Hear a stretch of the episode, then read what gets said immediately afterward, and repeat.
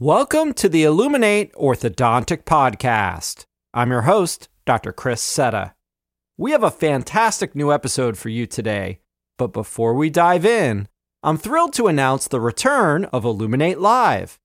Join us for a live podcast recording experience along with tacos and tequila in Austin, Texas during the Ortho Innovation Summit hosted by KLOwen Custom Braces. So save the dates February 29th through March 2nd, and reserve your spot now at klonortho.com slash innovation summit. And as a dedicated podcast listener, check the show notes for exclusive Illuminate promo codes for both doctors and team members. We're looking forward to seeing you there. And now, without further ado, we're on to today's episode.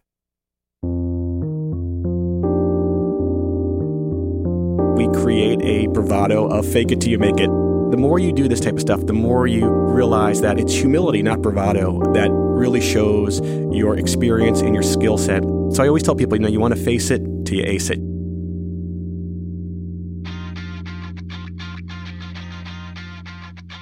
I'm Dr. Chris Setta, and I'm shining a light on the innovators of our profession. Welcome to the Illuminate Orthodontic Podcast.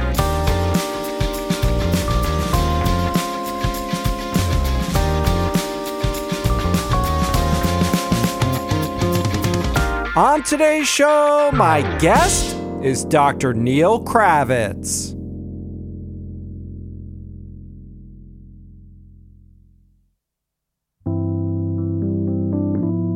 Be a lighthouse in someone else's storm. While this quote didn't originate from our guest, it's one that he often shares in his lectures. The essence lies in the realization that we're all navigating personal struggles, often unseen by others. It's important to remember that we're all colleagues, not competitors, united by the common threads of humanity. In that light, today I'm honored to illuminate the journey of a highly respected orthodontist and innovative thought leader, Dr. Neal Kravitz. Practicing just outside of Washington, D.C. and Virginia, Neal stands as a beacon within the profession. Renowned globally as a speaker, educator, and clinician, he currently holds the prestigious role of editor in chief for the Journal of Clinical Orthodontics, showcasing his commitment to advancing the specialty through scholarly contributions and leadership. As you'll hear on today's episode, Dr. Kravitz generously shares insights from the evolution of his career, candidly reflecting on early missteps and lessons learned. From the initial stages marked by a fake it until you make it mentality Neal recounts his transformative journey towards embracing humility. Join us as Neal imparts his wisdom and inspires us all to face it until we ace it. This episode is filled with profound reflections, practical lessons, and hopefully a beacon of light for our colleagues navigating their own seas of uncertainty.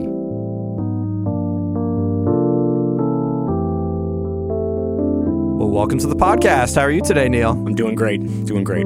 It's an honor to have you in town. Why don't you tell everyone where we're at? We are in St. Petersburg, Florida, and I am very excited to be here. Yeah, you uh, came into town last night uh, to the Sunshine City. Unfortunately, it's the rainy season here in July as we record this, so uh, it's a little rainy outside. Hoping the sun pops out, but we're here at Coastal Creative Studios. So thrilled that you came down. Can't wait for the podcast today. So thank you again. Thank you. Yeah, and why don't you tell everyone what we're drinking? Coffee. Yeah, black coffee over here, so getting a little caffeinated. We are getting caffeinated. I have to give a shout out to uh, Bandit, one of my favorite coffee spots here in St. Pete. I'm enjoying a cold brew.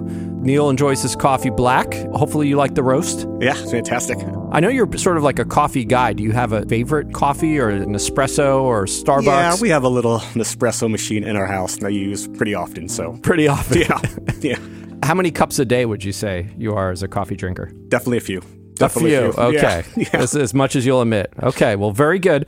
I'm thrilled for the podcast today. We have lots of really interesting topics, maybe some provocative topics yeah. we'll talk about. We'll see what we get into. But I would love to talk about your involvement with the Journal of Clinical Orthodontics, the JCO. Congratulations on your recent role there. Thank you. We will be talking about your involvement with the AAO and CTEC. We're going to learn about some Kravitz pearls today, not just clinical pearls, but some life pearls, including rediscovering humility, which I think is a really great topic. Maybe we'll touch on some corporate orthodontics, virtual consults, maybe even airway. So Wow, how's that for a teaser? That's great. so, before we get into all these topics, Neal, I'd love to learn a little bit more about you. Did you grow up in Virginia? Yeah. I know you practice yep, there. Yeah. Yep. So, my parents, uh, Paul and Leslie, are still in the same home that I grew up with. And I grew up in Northern Virginia, right outside D.C. And I live right outside in Georgetown, in, in Washington, D.C. right now. And my wife, Margaret, we have three kids Jack, who is eight, James, who is six, and Edith, who is three and we've really been in that area my whole life. And that's such a beautiful area, Georgetown. Yeah, I think growing up, I always thought I would be far away from home, maybe in New York City, but I've really loved living in Georgetown. I think you refer to him as the original Dr. K, right? Yeah, Your father. yes. You know, he loves his job. I think I really got my work ethic from him. I don't think I've ever seen him miss a day of work in my life.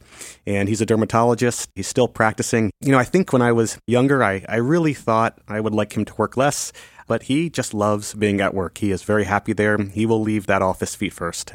He's reduced the number of days that he works, but he's still working there and very happy as a dermatologist. Gotcha. And did your mom stay home or was your mom working too? So she was a social worker. She specialized oh. in deaf and hard of hearing children. Oh, Our neat. area in Northern Virginia had a huge population of deaf and hard of hearing children uh, because of Gallaudet University mm-hmm. up in DC. And so she had almost like a social working role, and that was her specialty. That's kind of how she got into education, and she did it for about 40 years. Oh, so cool. Now, did she teach you how to sign? I can do food and bad words. That's about all. that's about all I. So I, that's about all I've retained. Um, yeah. I used to be fairly fluent, but I could be in an emergency. Yeah. But right now, it's just the basics. It's become much more of a thing, right, with infants and yeah. you know, teaching them how to sign. So. Well, you know, that was back then. Is that many of the parents refused to learn sign language, and it was very hard if they did mm. have a hmm. child who was deaf or hard of hearing. So that's where her role at school came in. Yeah, super interesting. So I know once you graduated high school, you went to the University of Columbia, right? Yeah, yeah. Yeah, tell us about that. That was great. I tell a funny story.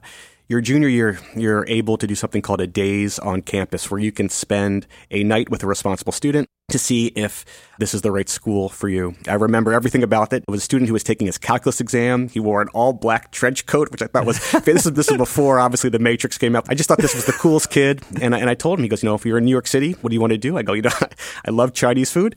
He's like, well, we're going to Chinatown. And we took the subway. We went down to Chinatown. It was the greatest experience. And no then, way. And then I was just sold. So I was very lucky to be able to go to Columbia, and uh, I always say that I was very lucky. I I really hit the lottery. It was really a perfect school for me. Helped me grow up a little bit, and it was just I don't know if too many people love their school as much as I love mine. Oh, that's awesome. And I understand that you're involved with the football team too. Yeah. Are these rumors true? they are. I was a very average kicker, a very average place kicker, but I was on the team for four years and played for three of those years. And it was a great experience. Some really good highs and some definitely some tough moments, but being a college athlete was so valuable in just learning how to toughen up and learning how to deal with life's hardships. So I really enjoyed it. I know you're still a big supporter of the Lions, oh, right? Yeah, which, which absolutely. Columbia team. Absolutely, yeah. So we're big supporters, um, and you'd be amazed how many Columbia University uh, students who live in the area come to see me. And I even have a few of my old teammates come to see me as patients, which is very nice. Awesome. Well, I have to ask you, what was your longest field goal? it was in a, a, game. It was yeah, yeah. It was a 46 yarder uh, for what? the for the win. Hey, that is amazing. Oh, tell us that story. Well, I just had a great moment and a great day. And who were you playing? I played Bucknell, and the rumor, though I don't think my father would admit to it, is that he was crying in the stand. So uh, that is the rumor that gets passed around amongst our that family. That is amazing. So after you graduated from Columbia, where'd you head next? So I went to Penn. I spoke about this at the AAO. I was really torn between Penn and Harvard. I really loved both of them, but I had this incredible pull toward Penn. I really had this very emotional connection to the school, and it was a tough experience, but a good experience and I'm very lucky to have gone to Penn for dental school. Yeah. What was that emotional connection? Just you visited, or did? Yeah. No, I think I tell kids this when they make decisions. I always tell people that emotional decision, whether it's school or relationships or, or jobs, you know, that emotional decision is so important. And I think you kind of know when you're at the next stop whether that was the right place for you. And just when I was at Penn, I said, "This is it. Everything that I wanted." I there's a lot of similarities to Columbia, right? Mm-hmm. It's in the city. I like that it was a school that was very proud of its dental program. It really Penn has a strong graduate program. You know, not all the Ivy Leagues have strong graduate programs, but Penn does, and the dental school was one of the gems of their graduate schools. Oh, very cool. Now, while you were there at Penn, did you know you wanted to be an orthodontist? No, I didn't really know to the last minute. You know, we don't get a lot of orthodontic training in any school, right. and I loved all specialties. I had a really great class with Dr. Joe Ghafari. I mean, what I remember most about that class was an announcement that was made when he was teaching about the attack on September 11th. We had a sprint evacuation from the school. So I, I remember everything about that class being with Dr. Ghafari, but I still try to keep up with him every so often. But he was the reason I went into orthodontics. I loved it, but it was a little bit of a guess. I thought I was going to go into oral surgery, but I'm very lucky I went into orthodontics. It is the perfect profession for me. Oh, it I, is. I don't think anybody likes their job more than I do. Oh, that's amazing. So tell us where you set up your practice. So, yeah, we are in uh, Northern Virginia, two places. One place called South Riding, Virginia, and the other place is in Ashburn, Virginia. And these are very populated areas and uh, about 40 minutes from where I grew up, a little bit less than an hour from where I live. And they're, they're great. They are areas where there are a lot of families, but also extended families live there. So it's not just a family that you will treat, they're brothers and sisters and cousins. Everybody kind of lives in this community, which is very interesting. So Yeah. uh, one start brings many. Oh, that's fantastic. Now, you guys are sort of, I think, maybe northwest of the Metro DC area, right? Yeah, yeah. Near Dulles Airport, maybe? So both offices are very close to Dulles Airport. We kind of split the two. Yeah. Gotcha. Okay. Well, very cool.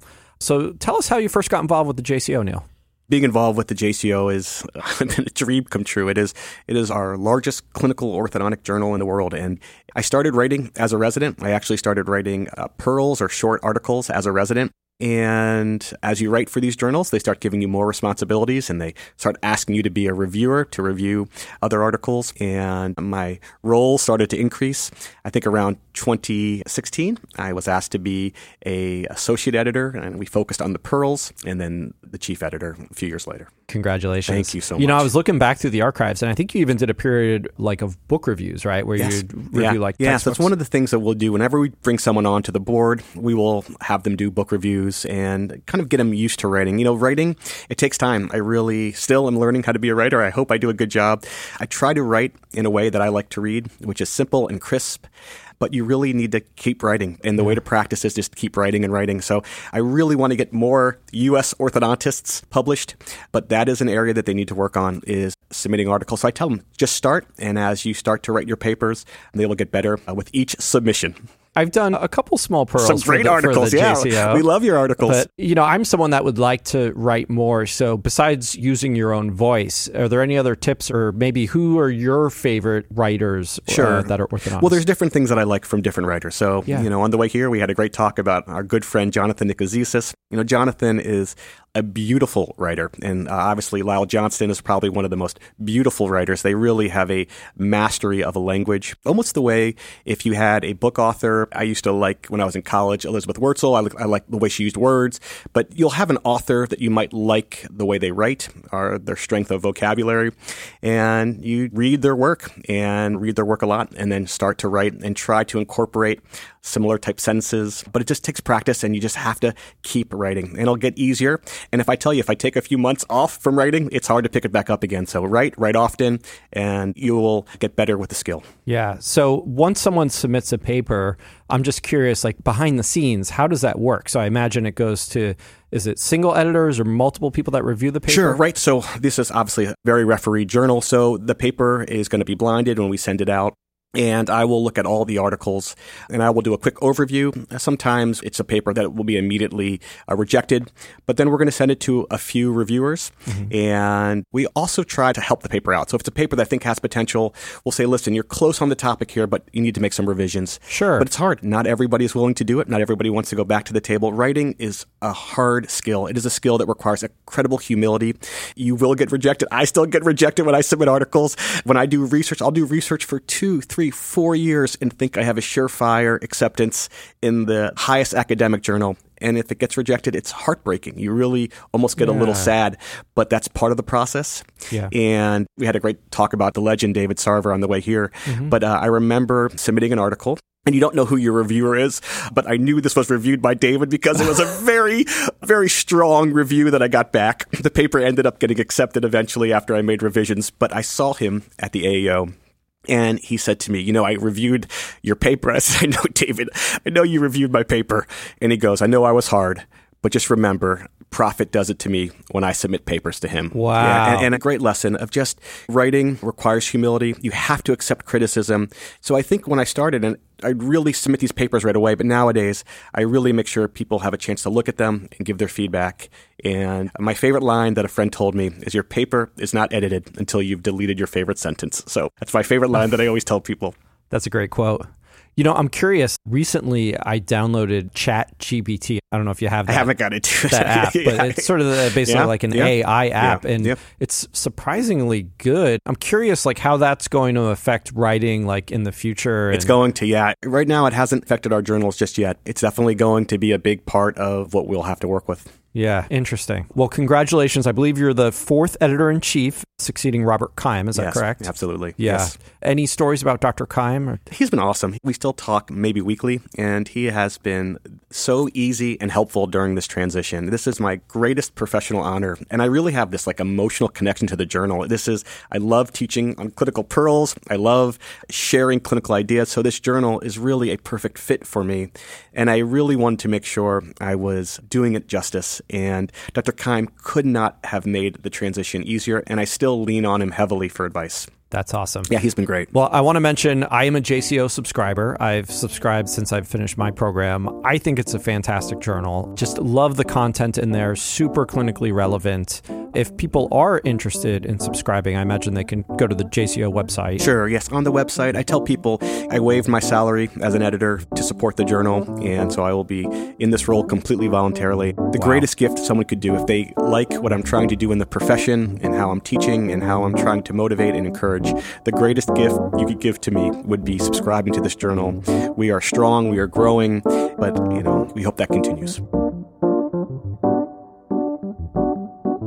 When we come back in just a moment, we discuss Neal's involvement with CTEC, the ABO, and Angle Society, as well as his top clinical and practice pearls.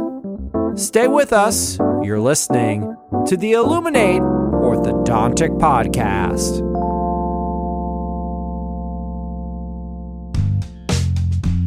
Kind support for this podcast comes from the Aligner Intensive Fellowship. With a commitment to educate orthodontic specialists on all things aligners, the Aligner Intensive Fellowship is the most comprehensive aligner course in the world. Since 2017, over 5,000 orthodontists have taken the course with a satisfaction rate above 90%. In 2023, the course has been reimagined and optimized with all brand new content. The Aligner Intensive Fellowship is also available at no cost to all orthodontic residents and full time faculty in the US and Canada. For further details and course curriculum, please visit alignerfellowship.com.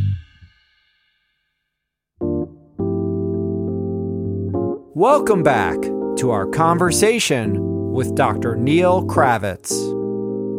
Well, I'd love to dive into some pearls, but before we do, I do want to mention that you're part of a couple AAO committees, CTEC and CCON, and I believe you have a Facebook group, which I'm a yes. part of the CTEC yeah, Facebook absolutely. group. So when did you first get involved with CTEC, and yeah, when did you start the Facebook group? So yeah, so CTEC is the Committee on Technology. This is my seventh year, and this will be my last year on CTEC. I've been the chair for the last two years, and it's run partially by Mindy Brothers, who is an incredible staff member for the AAO. Who I don't know if people could even imagine the amount amount of work that she does. It's remarkable what she has done uh, for the AAO and for this committee.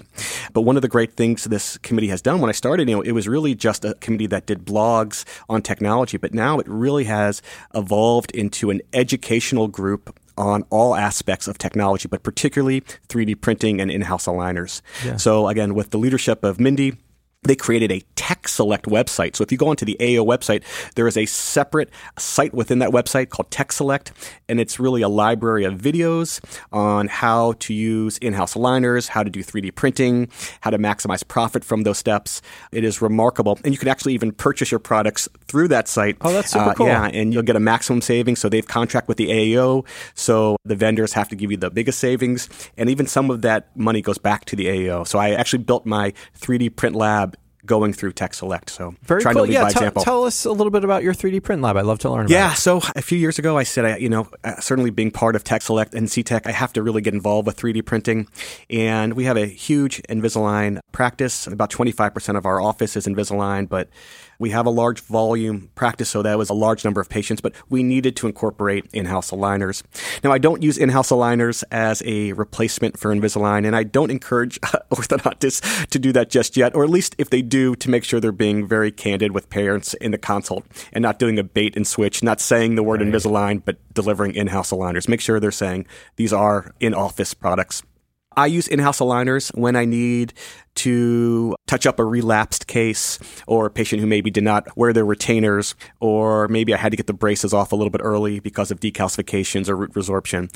So mm-hmm. I use my in-house aligners the way many people used Invisalign 5. It's been a huge part and you'll never go back. So, you know, when we started this a few years ago doing research with Invisalign, the idea of Invisalign as a tool for finishing and detailing was unheard of. It was you start with Invisalign, you finish in detail and metal braces at the end. But now we're really seeing there is great benefit in uh, finishing and detailing clear aligners. Oh, sure. You know, if you think about it, when Invisalign came about, it was from Kesling and the positioner, right? Yeah, so, yeah, yeah. I mean, people used to use the positioners for sort of that settling and bite finishing. So I think it makes sense. Yeah, and I've even said these in-house aligners have replaced the positioner. There really isn't a need for that anymore. So, can I ask, just because I'm geeking out here Yeah. a little bit, what printers do you use?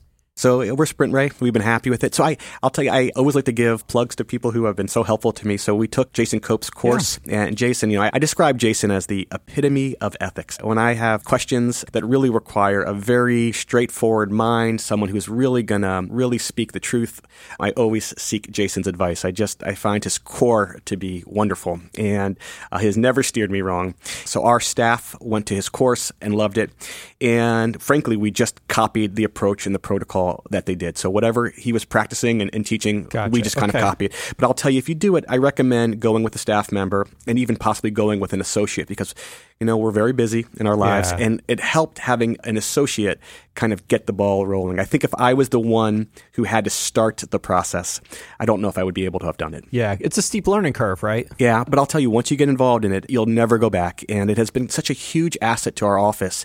You know, patients come in all the time and, again, relapse or, and just to say, hey, listen, we got this. This is very simple. This is very easy. Uh, let's make a few aligners to get this right. Okay. And can I ask what software you're using? ULab. ULab. Yeah, very happy with ULab. Okay. Very, very cool. I know you're a member the Angle Society, also ABO certified. Absolutely. So, you know, what do those things mean to you?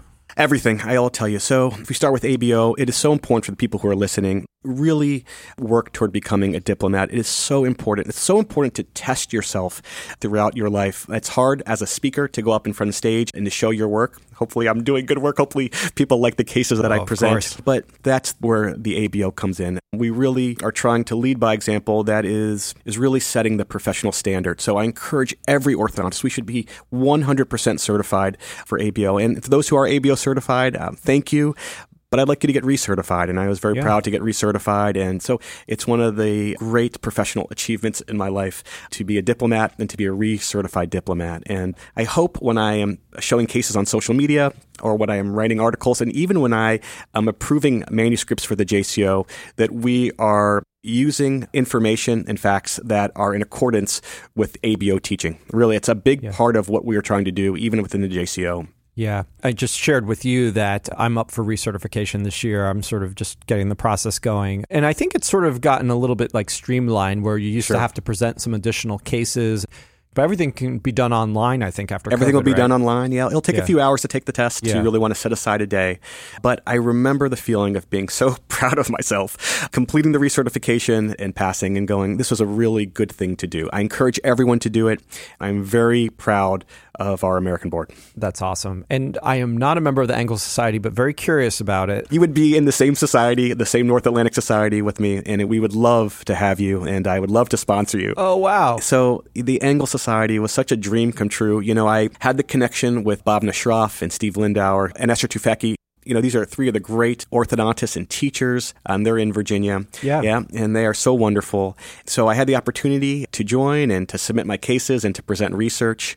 And actually, the research that I did for the Angle Society really got me on a path to do a lot of my own clinical research. So it was a huge step in adjusting my career path. So I'm a huge proponent of angle. We have a very nice group, a lot of orthodontists from Florida, and we are just a very happy, hardworking group. I am very lucky to be an Angle member. So, if I understand correctly, there's like different chapters throughout the U.S. Yeah, That's how it works. Yeah, they're different chapters based on uh, where you live. You don't have to follow the rules exactly. There are people who live in a certain region who are members of a component outside of that region. Okay. In Virginia and then in Florida, you'd be part of the North Atlantic, which is really a, a southeast version. So, for those who might be interested in joining the Angle Society, the process is basically you would be sponsored by a current member. Somebody then- would have to invite you, yeah, and, and then sponsor you, and then you'd have to be in practice for a number of years, and you'll have to present research, original Mm-hmm. research, and then you'll have to show cases. So it's kind of like an ABO plus research. Yeah, that's intense. Um, it, it is, but don't be intimidated. And actually, I say it's like the Yankees. Like everybody's in the Hall of Fame, but you're sitting in a room and you're going, "Oh my gosh." Everybody here is a chairperson. Everybody here is the world's greatest. And I think a lot of U.S. orthodontists will learn very quickly that orthodontics is pretty exceptional outside of the U.S. I think sometimes Yes. we think that we are the greatest as U.S. orthodontists, but truth be told, what they're doing outside the U.S. is pretty amazing. And to sit next to these legendary orthodontists and get to know them and get to meet their families, because at these meetings, you do see their families and everybody travels together and talks together. You'll have dinner together. So the friendships, believe it or not, at the Angle Society are the best. So I think people are intimidated by it, but they shouldn't be. And it is worth the effort. Neal, thank you so much. Definitely want to look more into it. This sounds, again, very intriguing to me. I'd love to chat. I know we keep teasing this, but about some clinical pearls. fire away. I had the pleasure of attending your AAO lecture this year in Thank. Chicago. You. know, packed house as always. Very impactful Thank lecture. you. Thank you. Just to talk about maybe some of the pearls you've given throughout the years, JCO and whatnot. I think you're known for bracket flipping. Sure. Right? Sure. Sort of give us the basics on bracket flipping. Yeah, so I mean, I love sharing clinical pearls. I think it's hard to retain a lot of information from a lecture. I always tell people that at the beginning, but I always take a lot of pride when I put together a lecture and, and give that lecture that it should be very easy to sit through this talk and really take home a lot of information. You shouldn't have to write it down. And one of the techniques I talk about is bracket substitution. So using a bracket intended for one tooth and using it on a different tooth for a different purpose. Now, some of the stuff's going to get outdated now because brackets are becoming customized with 3D printing, with KLOwen, and then obviously Lightforce and other brackets that are coming at braces on demand and so forth. But um, for orthodontists who are using stock brackets, and the majority of us are, I will sometimes use brackets in different positions to get the prescription that I want. And the classic challenge is torque, right? So if you want to get torque on a canine, uh, one of my favorite things to do, particularly for a canine substitution case. So if a patient's missing both their laterals and we want to hide those prominent canine roots, I will use central incisor brackets on a substituted canine. so interesting. if you have bilaterally canine substitution, you're missing your upper twos. My bracket prescription on substituted three to substituted three is 1111. All four central incisor brackets, very easy to learn. And that simple approach will hide that prominent root gives you that nice broad arch form because if those canine roots are prominent, the arch form looks very narrow. And it's one of the simplest tricks to establish nice torque on those canines. Very cool. And I know it's not just limited to the upper anterior teeth too. Like I've seen cases for, you know, various premolars and such that you Yeah, absolutely. So, you know, the challenge that people always struggle with is canine substitution, but also like impacted canines. So the lower second premolar has 17 degrees of buccal root torque, 17 degrees of negative root torque, right? Torque moving the root outside of bone. So buccal root torque.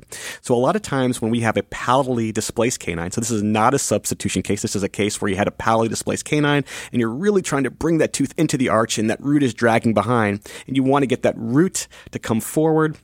You can use a lower second premolar bracket, properly oriented, so the post is gingival. We're not changing it. We want that 17 degrees of buccal root torque, and we put it on the canine, and that is a great way to add buccal root torque. Anybody who has failed to establish proper torque on a pally displaced canine will quickly see that tooth relapse, sometimes even into a crossbite, which can be very frustrating. Yeah. Uh, try using a lower second premolar bracket, properly oriented on a palatally displaced canine. Interesting. So while we're on the topic of lower premolars here, Yeah. I know you have posted about repositioning of brackets, and the lower fours for me It's like no matter how much mesial angulation in the bracket I do, I need more. This is the beauty of social media. You know, I think, you know, social media has definitely aspects of it that are challenging and stressful. Obviously, the bullying and sometimes the negativity and is always hard, but the learning is so rapid. And yeah. uh, Jenny Jian, who was a resident at the time, I believe at UCLA, but she posted her theory on why we are having problems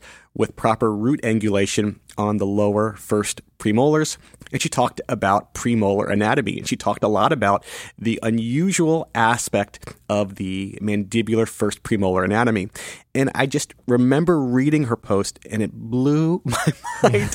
I emailed her right away. I said, I got to write an article, I, you know, and, and we wrote one together. And I had this graphic designer create an illustration. But the truth is, a lot of times we throw that root into a mesial position. In fact, a good rule of thumb that I teach my staff is are rarely are you ever changing that slot on your lower fours and lower fives from parallel to the floor. So your lower fours and fives almost disregard the tip that appears in the mouth. Interesting. Just keep those roots parallel. And I think we're the ones who actually make the lower fours non-parallel, trying to lift up that depressed mesial marginal ridge, and you almost can't look at the mesial half of a mandibular first premolar. So don't trust your eyes. The simple rule of thumb is for your lower fours and fives, that slot should be parallel for the majority of cases. Great, I love it. Let's talk about maxillary laterals, another frequently repositioned tooth. Uh, any tips on those? Well, you know, I think what I've really learned the lateral is the most individualistic tooth, and I always tell the women who are in my office, the, the patients, the moms or the adolescent girls, I say, listen, that tooth is so important to me. To me, like that is the smile.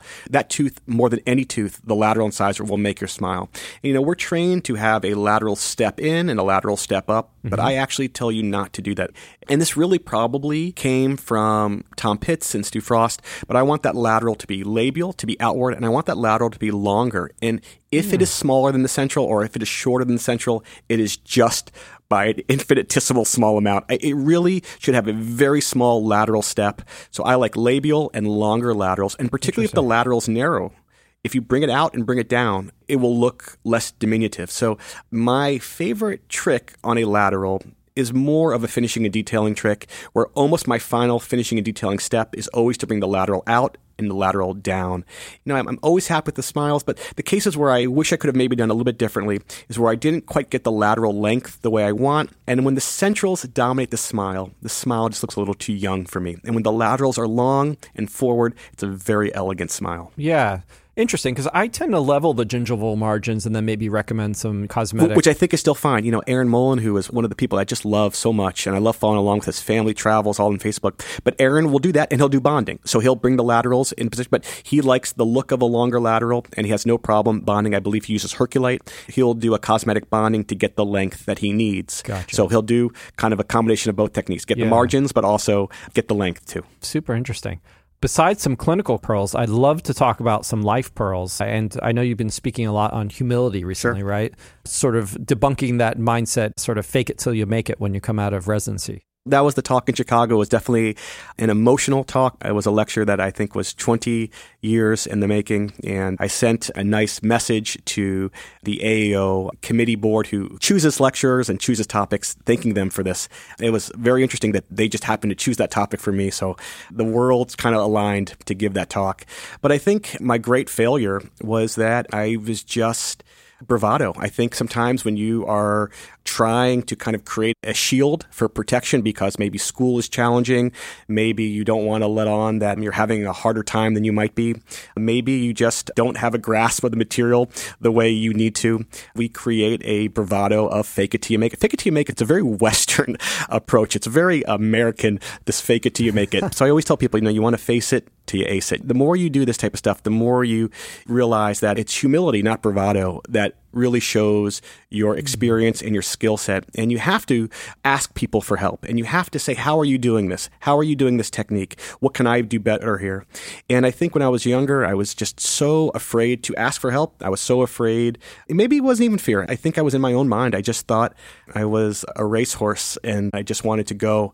And I think the longer I practiced, the more I realized the importance of self reflection and yeah. improving. And it is a major part of our practice. And I will tell you, orthodontists who lecture, who may have a big following, if they don't show that trait, I immediately shut down. They are out of my life because, you know, I hate to say this, but I was really a fool. I look back at that part of my life and going, I just I did not understand how I needed to act. And you almost have to kind of really fail pretty hard. So, as I said in my lecture, humility is taught by humiliation. But as you develop this trait, as you look inward, your work gets better. And it, is the great irony of experienced practice. Was there a certain pivotal moment for you that you felt like was that transition, or was it just slowly over? Yeah, over I mean, time? I shared the struggles in residency, but really, it does take time. It does take uh, repeated messages. I think the hardship of this is that it doesn't happen once. You look back at your life at all the times people or instances are giving you, they're whispering to you, make changes, and you're just oblivious to it. And it mm-hmm. really takes the world to scream at you to make these changes. I think the hardest part of mistakes, what, let's say it's a clinical mistake, the hardest part of a clinical mistake is that it took so many of those mistakes or on so many patients for you to say, hey, you know what? That's me who's causing this. It's not their genetics, it's not the surgeon's skill, it's my biomechanics or my lack of understanding that's causing this. And I think I wish it was one moment, and there certainly have been key moments, and I shared, but I, I, do think it took me a while to hear the message. And I'll tell you this, and it sounds so silly, but maybe the men who are listening can understand. It helped getting married, it helped having children. Those things really helped with reflecting sure. and making changes. Yeah. I love that. Face it until you ace it. What a great line. I uh, don't know if you came up with that, but you've Thank got a you. lot of lines. Uh, colleagues, you. not competitors. Thank Did you. you come up with that? Yeah. And, you know, listen, I, I think every orthodontist is very successful. And, you know, I hate to talk about the money aspect, but we all do very well. And I think sometimes our pride and our ego gets in the way. And I think the way we act toward orthodontists who are up the street is awful. I always say, you know, when I give a lecture at a study club or at a meeting, I say, it means so much that everybody's here. But there are people who are not here because one person is here. I'm not here because the guy up the street is here. And so I'm not going to go to that meeting. And we need to really kind of change the mentality of the guy up the street because what I did is I created a local Facebook group of all the orthodontists in Virginia, Maryland, and DC. We have oh, over cool. 600 orthodontists. Every Friday, we have to share family photos. And I think when people realize that the person up the street, the guy or gal, they're just like us. They have kids. This image that we create of this mm-hmm. competitor is really in our own mind, and we look for reasons to reinforce it. So if we have a case come into our office that they're struggling with, or maybe they have a disgruntled parent, we immediately use that to reinforce our prejudices. But we have to really work past that because we are all very similar. We all have some great cases. We all have some cases that we've struggled on.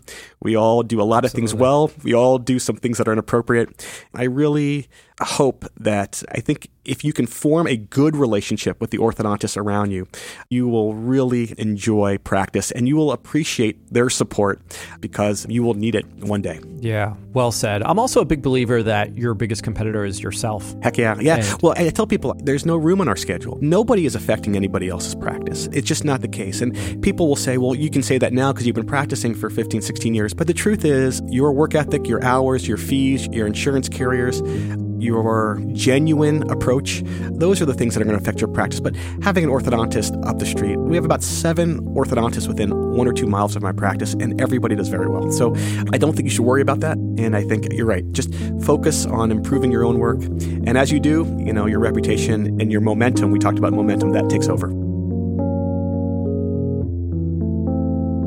When we come back in just a moment, we get Neal's perspective on some recent orthodontic trends and his thoughts on the importance of conservative care. Stay with us. You're listening to the Illuminate Orthodontic Podcast. Kind support for this podcast comes from CAStrack. Having a difficult time keeping a handle on all of your digital orthodontic appliances? Are team members becoming stressed and overwhelmed? More importantly, are negative patient interactions occurring because their appointments have to be rescheduled or they show up and their cases aren't ready? Well, CAStrack is the solution. CAStrack is the ultimate digital orthodontic tracking software. Track in house aligner production and analytics, as well as other digital commercial clear aligners and fixed appliances such as Invisalign, Angel Aligners, Lightforce, and Embrace, to name a few.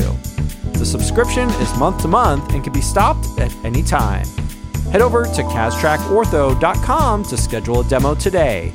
That's C A S T R A C K ortho.com.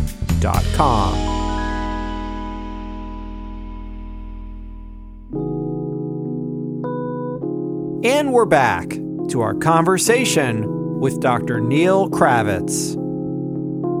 Neal, I'd love to chat about some recent trends in orthodontics, sort of get your two cents on them. One of the big things I see a lot is the rise of dental service organizations, DSOs, orthodontic service organizations, OSOs.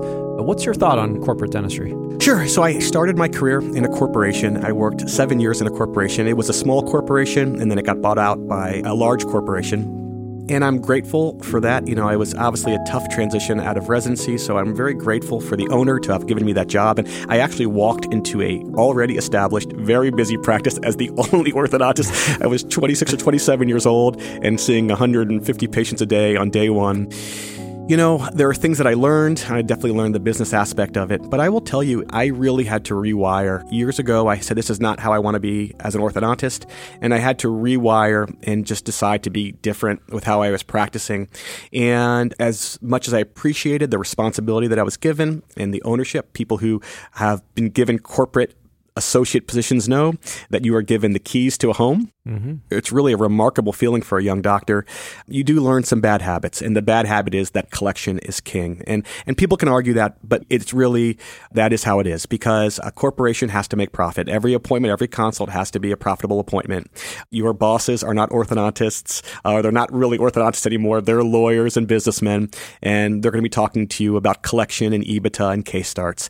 And what happened was I judged myself based on those numbers. So I would be told Neal, you need to make $10,000 a day. And then I would say, okay, well, I'll make $30,000 a day because the average guy can make 10 a day. I can make, I'm not average. I'm much better. And then I would judge myself based on these numbers. So if I was making a lot of money or starting a lot of patients, well, I must be the best or the greatest. And again, this is where all the bravado and misunderstanding occurred. And then I just said, this is not being a good orthodontist. So I have no problem if people sell. I, I work so hard. I work seven days a week. I work so hard. So if someone is able to sell and spend time with their family and live the life that they want to live, I think that is wonderful. But I'm not a supporter of corporate dentistry or orthodontics.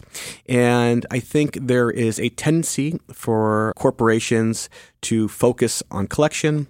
And we have such an opportunity with DSOs and OSOs, which are about 17 to 20% of our practice of all orthodontics in the US, mm-hmm. to really do things properly and teach orthodontics properly.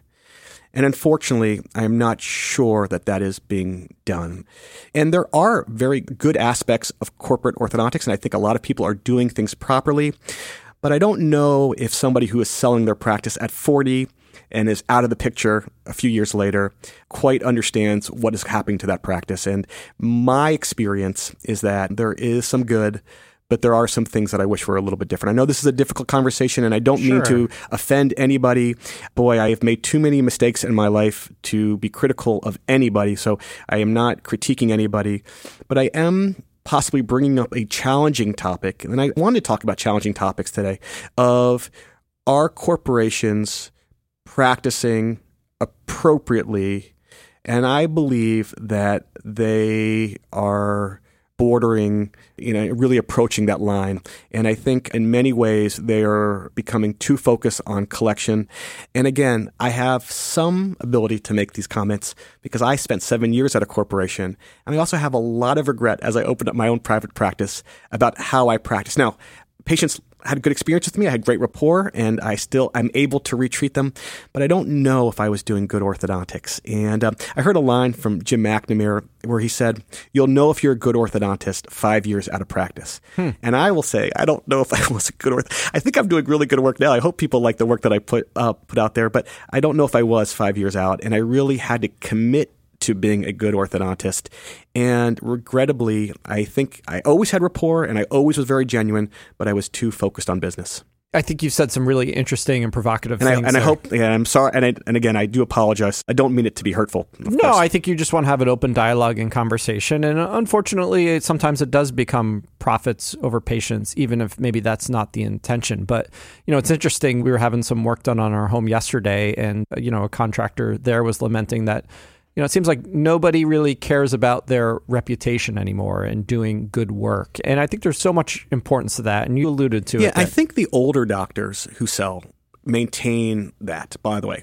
I just, I worry about the people who sell very quickly. And I will tell you, it's an interesting idea. And I hope the pendulum swings back a little bit. Another thing you've talked a little bit about on social media, I've seen you talk about is treating very young patients, right? Sure. Yeah. This is a, a challenging topic, right? And, and I think it shouldn't be challenging. And I think what's happening with early treatment is a real movement toward orthotropics. Now, orthotropics, for the orthodontists who are listening or the parents who are listening, is a discredited philosophy from the 1980s invented by John Mew. You'll hear the term mewing on social media where people shove their lower jaw forward to take a better image uh, yeah, on a profile. British orthodontist. Yeah, it's British right? orthodontist. Well, he was. He was, was delicensed. So the idea of orthotropics is that the environment is the key determinant of malocclusion. So it's not genetics. It's not your mom's bigger teeth or your dad's smaller jaw. They believe that environment rules, and if we can alter the environment, we can alter biology. Now, there's probably some aspects of truth. It's probably like a lot of important social and cultural conversations that are going on in our country right now. But I think there's some aspects of truth. We all know that if you are a thumbsucker, you're going to stretch the premaxilla. A lot of those mm-hmm. patients actually end up needing upper bicuspid extractions during comprehensive treatment because they've really created a class two skeletal pattern. We also know if you're a mouth breather, you'll create an adenoid facies with a high angle and a narrow arch palate. So we definitely know that the environment plays a role. Nobody's arguing that. But I think the claims are sensationalized. I think they take things a little bit too far. And genetics is what causes the majority of malocclusions. That's not debatable. And what happens with orthotropics is this need to start treating at a very young age, an obscenely young age three, four years old with expanders and really claiming that we can really change someone's genetic potential, which uh, we can do it just a little bit. I think the longer you practice, the more you have very realistic expectations about what you can do to someone's skeleton in the absence of orthognathic surgery. So what happens now is we have this whole movement in airway, which is no different than the TMJ movement of the 80s and 90s, where people are doing expansion on three and four year olds. What a ridiculous idea. You know, I have a three year old and it is impossible for me to give her five milliliters of Advil when she has a fever. Uh, this idea of doing expansion on a patient whose maxilla hasn't even stopped growing is foolish. And anybody who is hearing this, whether you are an orthodontist or an attorney, no one in our profession supports this type of approach. So, pediatric dentists or orthodontists, this is not the standard of care. This is actually so far beyond the standard of care. There are no papers accepted in orthodontic journals that approve of this methodology. And this is done in the aspect of over medicalization for revenue. So this all goes into sleep medicine and obstructive sleep apnea. And the bigger issue, and this is the sensitive topic here, where it's almost become like a social movement rather than a science movement. But it is important to remember that we are treating someone's child and to put an expander on a three and a four or even a five year old. Five, five or six, you know, but three and four and five, right. these are way too young. Let me ask you this. So you mentioned the standard of care. I would think the AAO recommends an evaluation by age seven, yeah, sort of what I learned. That, that, that's on that, their website, absolutely. So th- that's what you would consider at this point, sure, maybe seven, sure, eight, nine? Sure, right. So the central incisors and the first molars have erupted. That's established the occlusal plane. The maxilla has completed the majority of transverse growth at that time, but the palate is very soft. So it's an ideal time to begin maxillary expansion, that is the time that we recommend it. So age seven, and I will tell you in my practice, I actually like eight to nine as an expansion rather than age seven. I think a lot of times if we expand at seven, we end up having to do a second expander a little bit later. So I think we expand a little too early. So in my office, I like eight to nine. I used to say early third grade. Now I like closer to fourth grade. It okay. works a little bit better. The kids are a little bit better. I can get more expansion. I can guide those canines in. This movement is a dangerous movement. It is part of the airway movement that was a British generated movement with the Mews. It's now very popular in Australia. It's done by pediatric dentists who are selling myofunctional appliances, and it's inappropriate and it's dangerous. And I actually want to say this to like the world who might be listening. Yeah. The FDA is starting to get involved with orthodontic appliances. You know, there was a recent lawsuit from the general dentist who used an AGA appliance, which is an expander on an adult patient. And of course, if an orthodontist put an expander on an adult patient, we would lose our license because obviously you cannot expand an adult patient. And what happened was she lost. Unless it was like a SARPE or a MARPE or Sure, something. sure, sure. Non-surgical expansion. Right, I'm so right. sorry. Thank you for Yeah. clarifying. Right, but you can't just put this in and think that you can change the bones. Of course, the pressure put from the expander put pressure on the teeth, not the bones. And obviously, this woman lost all of her teeth, and it was the largest. And I'm actually writing a case uh, study on it for the AJO. And I speak to this woman probably weekly, but it was the largest dental lawsuit outside of one that had a fatal injury, right? So from anesthesia. So, but what's happening now is the FDA is looking at criminal charges against the lab who sold this appliance and also the man who invented this appliance. So currently the FDA is not involved with orthodontic products. We, we have the FDA who is loosely involved, requires, you know, 510K clearance for 3D printed occlusal splints and for clear aligners. That's the involvement. Clear aligners and 3D printed occlusal night guards. That's where the FDA has been involved with orthodontic appliances. Boy, be careful if you start putting an expander in on a three or four year old. Mm-hmm. And don't be surprised if the FDA starts looking at pediatric dentists and orthodontists using this appliance inappropriately, no different than a general dentist using the appliance inappropriately. So if you deviate from the standard of care, there are consequences. I don't advocate it. Be very careful. And we love our job so much, right? So it's mhm. very easy for me to tell you whatever I want to tell you in a consult room and you to believe it because I love my job so much that it will come out with such passion. But if we really like to look parents in the eye and say, I'm going to treat you like I treat my family, as we all like to say, then be conservative. Because if it's your kid, you're not going to be doing stuff on your kid. You're not going to be over treating your own kid. If we are going to look a parent in the face and say, I'm going to treat your son the way I would treat my son, well, then don't do something. Then mm. don't do it because we are over treating and over medicalizing and over diagnosing and over prescribing, and we're doing it for money because the best treatment for young children is no treatment. The old line that all overtreatment is successful from the doctor's perspective. But I will tell you, if you overtreat, you will start causing permanent damage. If you are a young orthodontist hearing this, listen to me very carefully. My worst cases, my greatest regrets, the cases that I wish I could refund the parent in full and I'd write that check in a heartbeat. And I'm so grateful they love me, but I don't love myself as their orthodontist, were cases where my intentions were good but I overtreated the child. I overtreated and caused root resorption, or I failed to see the need for extractions. I just needed to be more patient and grow up a little bit and learn a little bit about that patient before getting them involved.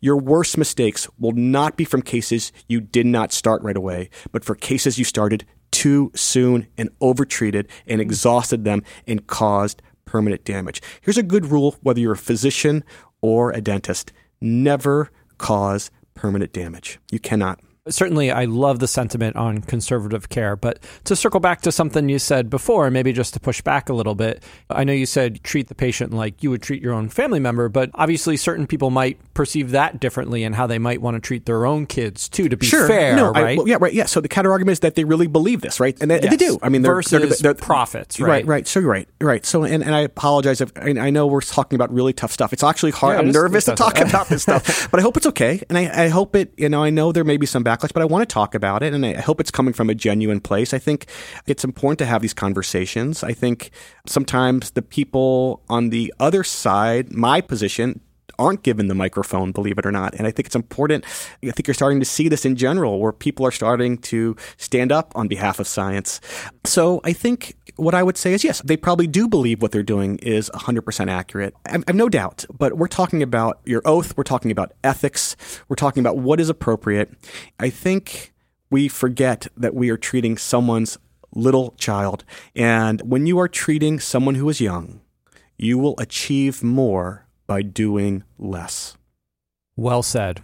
We'll end the tough topics on that. Before we go, would love to learn a little bit more about you and your hobbies. Talked about the Columbia Lions before. Understand you're a big Caps fan. Big Caps fan. You know, we've struggled the last few years, but uh, winning the Stanley Cup in uh, 2018 was such a high for me. I, will tell you a funny story. Yeah. So I remember they're playing in game five, and my friend calls me up. He was the best man at my wedding. We were friends since high school, and he is an attorney practicing overseas and he gives me a call. He says, I'm in town. Let's get together and watch game five. And I said, I am so nervous and I have a ritual and I cannot see you tonight because I have to pace around my kitchen table and do the superstitions that I have. And if we start losing, I'm going to kick you out of the house. you know, the next day driving to work after the Caps won, I was in my car listening to the highlights, just crying, crying, crying. We parked at a red light. Someone asked me to roll down my window, and uh, they said, "Are you okay?" I go, "I'm listening to the highlights from the Stanley Cup," and they they understood. So it was a very emotional day for everybody in Washington D.C. The Nats won the World Series oh, the next wow. year, so a very good moment to be. You know, Tampa's had some great success, um, yeah. so it was a very special year or two in D.C. and very fun to be part of it. Super cool. And I saw this morning that you went for an early morning run along yeah. the bay. Yep. So uh, I do, do you run every morning? Every morning. I try to get about eight to 10 miles in if I can. Wow. I'm, I'm, I'm, a slow runner, but I like to run. I love to run when I'm in a new place. It helps me really learn the city. So if I'm in a different city, particularly if I am outside the U.S., I definitely like to run around. I really get a good grasp of the city. Occasionally, I do run into tough areas and I have to redirect, but it's one of my favorite things to do. I enjoy those early morning so runs. So I'm not a runner, but I imagine there's like an app, right, or something sure. for runners. Is that what you use? Yeah, yes. So I have a goal that I'd like to try to do every month if I can. Last year, I was really running a lot and I kind of overtrained. I actually was not able to do the Marine Corps Marathon because I was running a little bit too far. So now I'm running a little bit behind my pace, but I hope to peak at the right time. Perfect. Neal, it's been a fantastic podcast today. Honor to have you on and also to have you in the Tampa area. Thank you so much for coming down. A lot of great topics today, important things to learn about, and important conversations too. Before we go, just want to mention we talked about the Journal of Clinical Orthodontics. It'd mean a lot to the specialty if you do subscribe. Thank you. Uh, so please, everyone, check that out. The website for that, I guess, is JCO. Yeah, yeah, JCOonline.com. Okay, perfect. Also, you can check Neal on uh, social media. He's on Facebook, been very involved in Twitter, I see. yeah, yeah. So I pulled off Twitter recently, very involved with social media, but primarily on Facebook. Facebook, okay. And uh, how about YouTube? Are you still doing your YouTube channel? Yeah, so it's one of my goals this summer is to pick up those YouTube videos, and I'll start to put out more videos this summer. Okay, Absolutely. yeah, and it's at Kravitz Ortho, I believe, if yep. you want to follow him. Yep. Neal, thanks so much. Cheers to you, my friend. We'll cheers our coffee here, and thank you so much for being on the podcast. Thank you so much. Thank you. Huge honor. Thanks. That's all for this episode of the Illuminate Orthodontic Podcast. If you're a fan of the show, be sure to subscribe or follow Illuminate on your favorite podcast app. Also, I'd appreciate if you could rate our show on Apple Podcasts or Spotify. A very special thanks to our sponsors for this episode. That's the Aligner Intensive Fellowship and CAStrack. As always, this podcast would not be possible without the Illuminate team. That's Skylar Adler, joined by Johnny Mitchell on the mixing console and Tom O'Grady on the Fender Rhodes electric piano.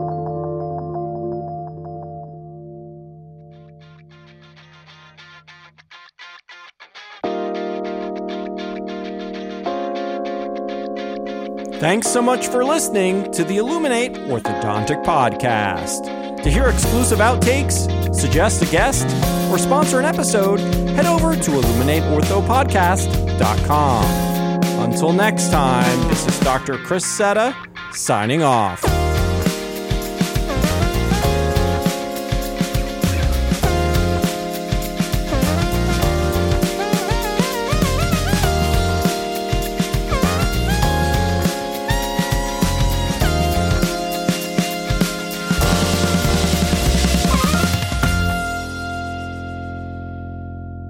Don't skip to that next podcast quite yet. You've just found our hidden bonus content. So, my last podcast was with Sheldon Salins, and I know Sheldon loves rap. I don't know your musical taste, but I feel like it might be rap. Is that true?